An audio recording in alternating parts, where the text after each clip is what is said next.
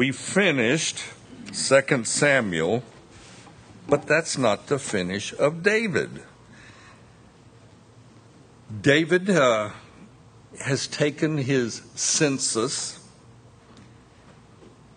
suffered the plague that the Lord brought upon Israel for his sin, and we have thousands that are dying for the penalty of sin. Sin is nothing more than open rebellion against God, and sin has a consequence.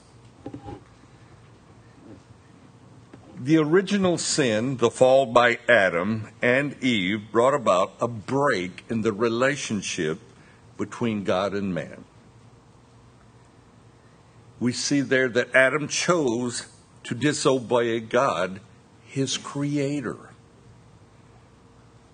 And this brought about the curse, the penalty for choosing disobedience to God and his command. He, he gave him one command, one command to Adam one do not. Don't eat of the tree of knowledge. Adam ate. and as Adam's descendants were born into sin, we have no choice. We are born into disobedience of God an inheritance, a rebellion against God. You might say it's our born in nature. Our DNA is a sinful one. We need a Redeemer. And that's where Jesus came on, paid the penalty for our sins, and He paid them on the cross, dying in our place. So when we read about Israel dying from a plague, a plague from God because of sin, understand sin has a result, and that is death. As human beings, we're not good people who happen to sin, we are sinners acting out our natural nature. Contrary to God's perfect holiness. And the brutality of the cross of Christ is a reminder of our need, our personal need, to be atoned for by Jesus, the only sinless one. And David, after his sin, he offers sacrifices. He buys uh, the threshing floor of Araunah and he builds an altar there. And God accepts David's sacrifice of animals for oxen or oxen, and the prayers of David are now heard by God, and the death plague is lifted from Israel. And so we find David. Now he's an old man. He's around 70. what does that make me? Anyway, he's exhausted. He has no vitality that remains in him.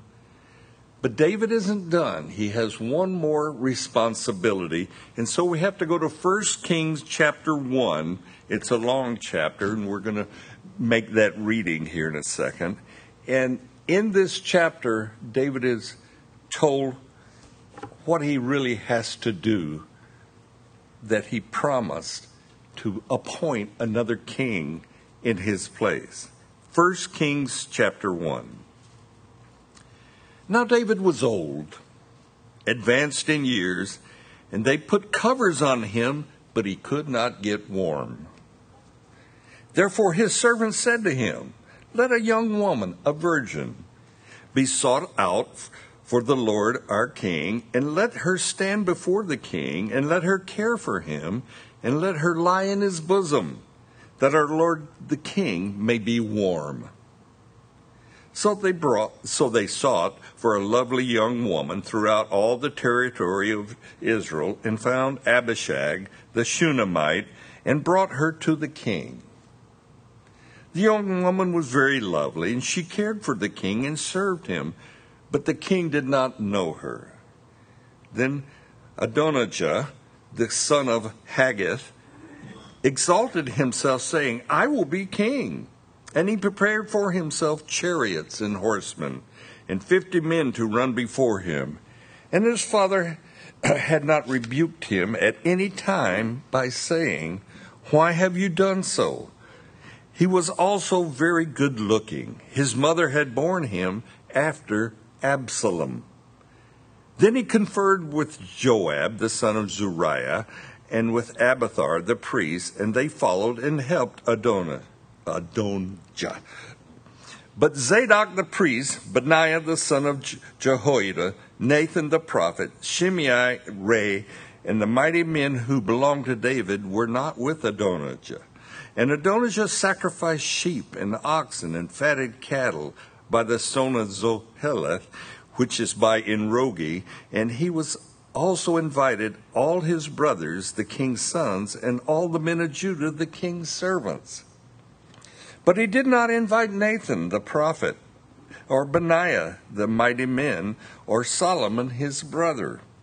So Nathan spoke to Bathsheba, the mother of Solomon, saying, Have you not heard that Adonijah, the son of Haggith, has become king, and David our Lord does not know it? Come, please, let us now gi- let me now give you advice that you may save your own life and the life of your son Solomon. Nathan comes to Bathsheba and he gives her a warning of what is about to take place. And he says, Go to the king immediately and say to David, Didn't you not, my lord, O king, swear to your maidservant, saying, Assuredly your son Solomon shall reign after me, and he shall sit on my throne? Why then has Adonijah become king? Then while you are still talking there with the king, I also will come in after you and confirm your words. So Bathsheba went into the chamber of the king. Now the king was very old, and Abishag the Shunammite was there serving the king. And Bathsheba bowed and did homage to the king. Then the king says, what is your wish? Then she said to him, My lord, you swore by the Lord your God to your maidservant, saying, Assuredly Solomon your son shall reign after me, and he shall sit on my throne. So now look, Adonijah has become king, and now, my lord the king, you do not know about this.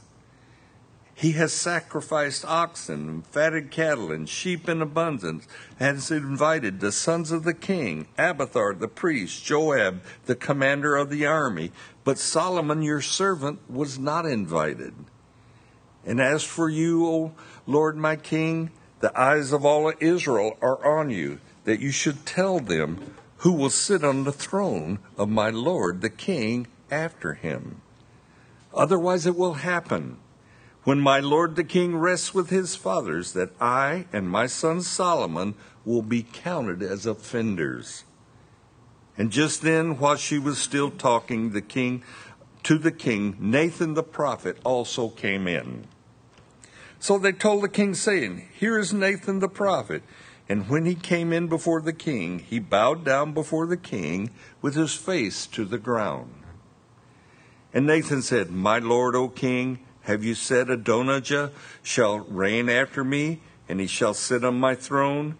And he has gone down today, and he has sacrificed oxen and fatted cattle, sheep in abundance, has invited all the king's sons and the commanders of the army, Abiathar the priest, and look, they are eating and drinking before him, and they say, Long live King Adonijah.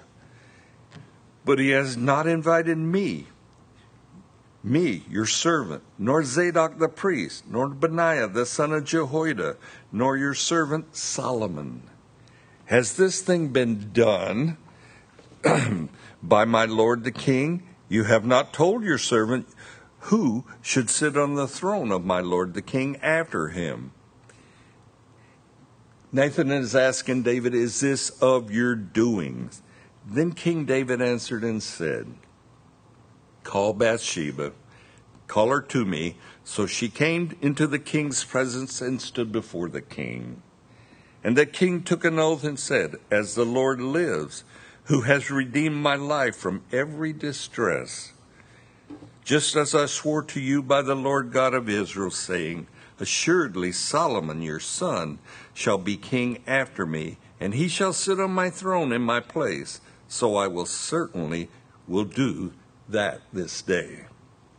Then Bathsheba bowed her face to the earth and paid homage to the king and said, Let my lord King David live forever.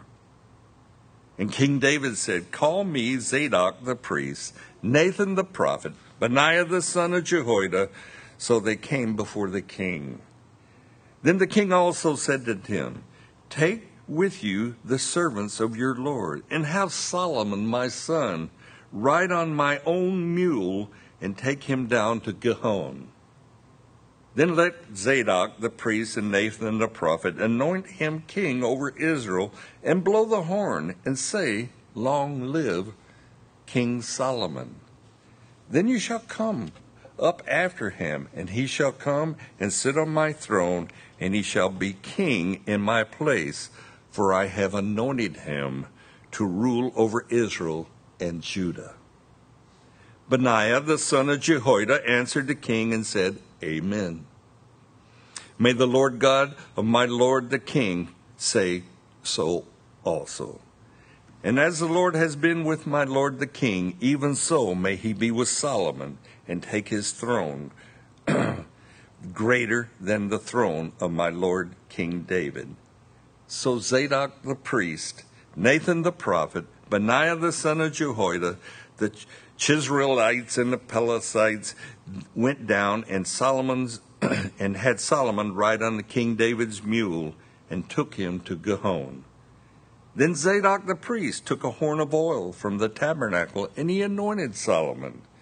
And they blew the horn, and the people said, Long live King Solomon. And all the people went up after him. And the people played the flutes and rejoiced with great joy, so that the earth seemed to split with their sound. Now Adonijah and all the guests who were with him heard it as it as they finished eating. And when Joab heard the sound of the horn, he said, Why is the city in such a noisy uproar? And while he was still speaking, there came Jonathan, the son of Abiathar the priest, and Adonijah, Adonijah said to him, Come in, for you are a prominent man, and bring good news. Then Jonathan answered and said to Adonijah, No, but our Lord King David has made Solomon king. Then the king sent with him Zadok the priest, Nathan the prophet, Benaiah the son of Jehoiada, the Cherethites, the Pelethites, and they made him ride on the king's mule. So Zadok the priest and Nathan the prophet have anointed him king at Gihon, and they have gone up from there rejoicing, so that the city is in an uproar. This is the noise that you heard. And Solomon sits on the throne of the kingdom. And more of the king's servants have gone to bless our Lord King David, saying, May God make the name of Solomon better than your name, and may he make his throne greater than your throne. Then the king bowed himself on his bed.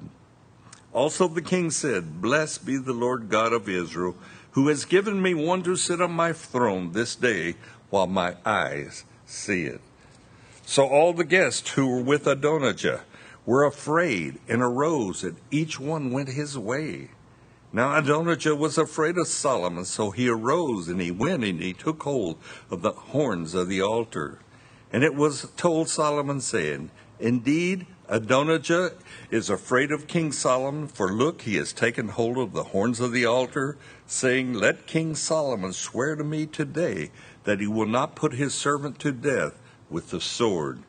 Then Solomon said, If he proves himself worthy, a worthy man, not one hair of him shall fall to the earth. But if wickedness is found in him, he shall die. So King Solomon sent them to bring him down from the altar, and he came down and fell before the king, King Solomon. And Solomon said to him, Go to your house. That was a long reading. David is old. He can't get warm. So the servants of David, they find him this young virgin, and she's like a heating blanket for him to keep David warm while he sleeps. This was strictly a platonic relationship. No sex was involved whatsoever. However, David's son Adonijah appoints himself as the new king because David is now inactive and he's a very old man. Adonijah, he has this big coming out party. He invites all the brothers that he has except Solomon. Nor does Adonijah, he doesn't invite Nathan the prophet, Benaiah, or David's mighty men of valor. He's leaving out David's inside group. Nathan hears of this. He goes to Bathsheba, Sheba, and he gives her counsel. Go into David and remind him of his promise to make Solomon your son king. And I will come in and confirm your words to the king. And they informed David, Bathsheba, and Nathan that Adonijah is taking over as king, and Joab, your general of your army, and Abiathar the priest, they are with him. And David, all of Israel is watching you to see what you will do. What is your reaction to this? And by the way, David, Solomon your son and Bathsheba your wife their lives will be in danger when Adonijah solidifies his power. When he gets into a position of power, Bathsheba and Solomon, their very lives, will be worth nothing. David is made aware of this, of how Adonijah is in the process of declaring himself as king. David, he gives orders. Take Solomon, my son, and place him on my mule and go to Gihon. To ride on a mule was a symbol of humility. How did Jesus go into Jerusalem in his triumphal entry on a donkey? A, a, a humble animal. Now, Many kings rode around on horses and stallions, but no, Solomon is to ride in on a mule humbly before the Lord and have Zadok the priest and Nathan the prophet anoint Solomon as king. Blow the horn, announce this, and say, Long live King Solomon. This anointing of Solomon resonates with all the people, and they shout out with a loud voice, Long live King Solomon! And there's great rejoicing in Gihon as Solomon is received as king. Jonathan, not, not Saul's son, but another Jonathan, he brings word to Adonijah. Adonijah King David has made Solomon king, and everybody is rejoicing over King Solomon. This news breaks up the party that Adonijah is having. And all his honored guests, all those that he invited, all the important people, they flee now from this party and they flee in fear. Adonijah, he is also afraid. And he goes to the tabernacle, takes hold of the horns of the altar, and he pleads for his very life. And he pleads to Solomon, Do not kill me with the sword. Solomon has a word for Adonijah. Go to your house. Go to your room, little boy. No, go to your house, but be careful not to act wickedly. And David gives Solomon, who is only about 16 years old at this time, and he gives him a word of advice Obey and walk in the statutes and commandments of the Lord your God. And David dies. And he dies after ruling Israel 40 years. 40 years he ruled over Israel, but now it's over. And now Solomon, at a very young age, just a teenager, begins his reign as king. David, the valiant warrior king, the psalmist of Israel, goes the way of all men, and he dies and is buried in the city of David. But when we look at David's life, I'm struck by his humble beginning. He was watching over his father's sheep out in the wilderness. And this was by God's design. A lowly job that his brothers looked upon him as just almost like a hired hand, not as a brother. And he watches the family sheep. That job was given to the lowest one in the family. It was a menial type job. But David is out there and he's learning to hear from God out in a lonely, desolate wilderness. And in his boredom, you might say, he learns how to throw a stone with a sling. He learns how to protect the sheep. He protects them from lions and and bears and wild beasts. And God is developing in David a heart that after is after his own heart. And the lessons that David learned while being a shepherd are those that God wants to instill in him for when he becomes king and they served him well. Those lessons that he learned out there as a shepherd served him well as king of Israel.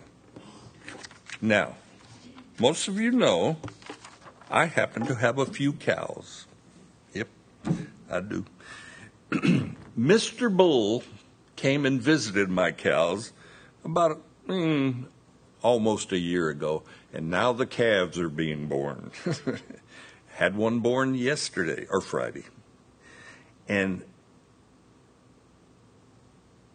to see how a mother cow and a calf, how they bond so quickly and so naturally, has been a lesson for me.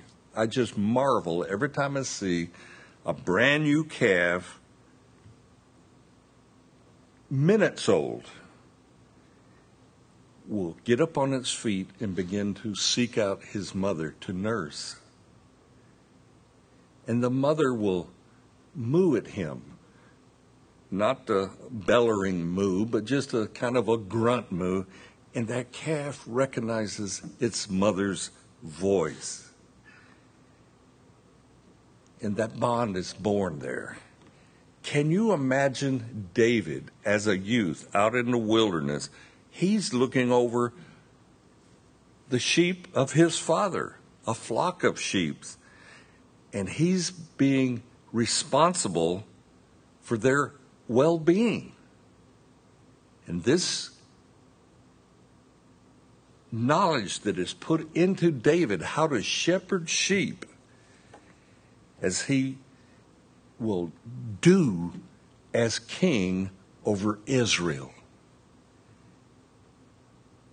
David was known as the Good Shepherd. Our Lord is known as the Good Shepherd. David, to me, his greatest moment came in when he was king, when he was told that Messiah would be in his lineage, that he would come from his own uh, body. Messiah, Jesus, was known as the son of David. What an honor for David. What a glorious honor for David. And David is overwhelmed with this. And David asks God, Who am I that you would be so considerate, so uh, blessed am I that you would even think of bringing forth Messiah through my lineage? Who am I that you bless this way? As Christians, we are known to be followers of Jesus. Who are we that God would bless us by allowing us to go by the name Christian? A true blessing from God to be called a Christian, a follower of Christ. Consider that. We get to carry the name of our Lord Jesus. And what a blessing that is. We get to be a witness as unto the Lord Jesus. Let me get you to stand we'll close in prayer. Next week, by the way, we're considering going into the New Testament. We have been six years in the Old Testament. Had Lori look that up. six years. It's time we got over to the New Testament for a while. We we will probably go to the Gospels. So we'll we'll let the Lord confirm that. But let's pray. Father God, we thank you for the life of David. We see David and his many sins, his many shortcomings, but he had a heart, Lord, that was after you. And may that be said of us, that we have a heart that is after our Lord and God, that we have a heart that is drawn to our Lord and Savior, Jesus Christ. Lord, we pray that as we go about our daily lives, that we would be that good witness of you, that people would see in us a little bit of you, Jesus. We thank you for examples like David.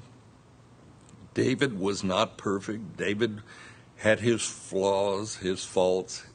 He sinned. But he had a heart that would come clean before you. And he would write beautiful psalms about your grace and your goodness and he would seek you out in true repentance. May that be said of us. May we just have a heart that's after you, Lord. And thank you for uh, allowing us to be called a Christian, a follower of Christ. We thank you for that honor and that privilege. And we pray and just give you thanks. And we pray in Jesus' name. Amen.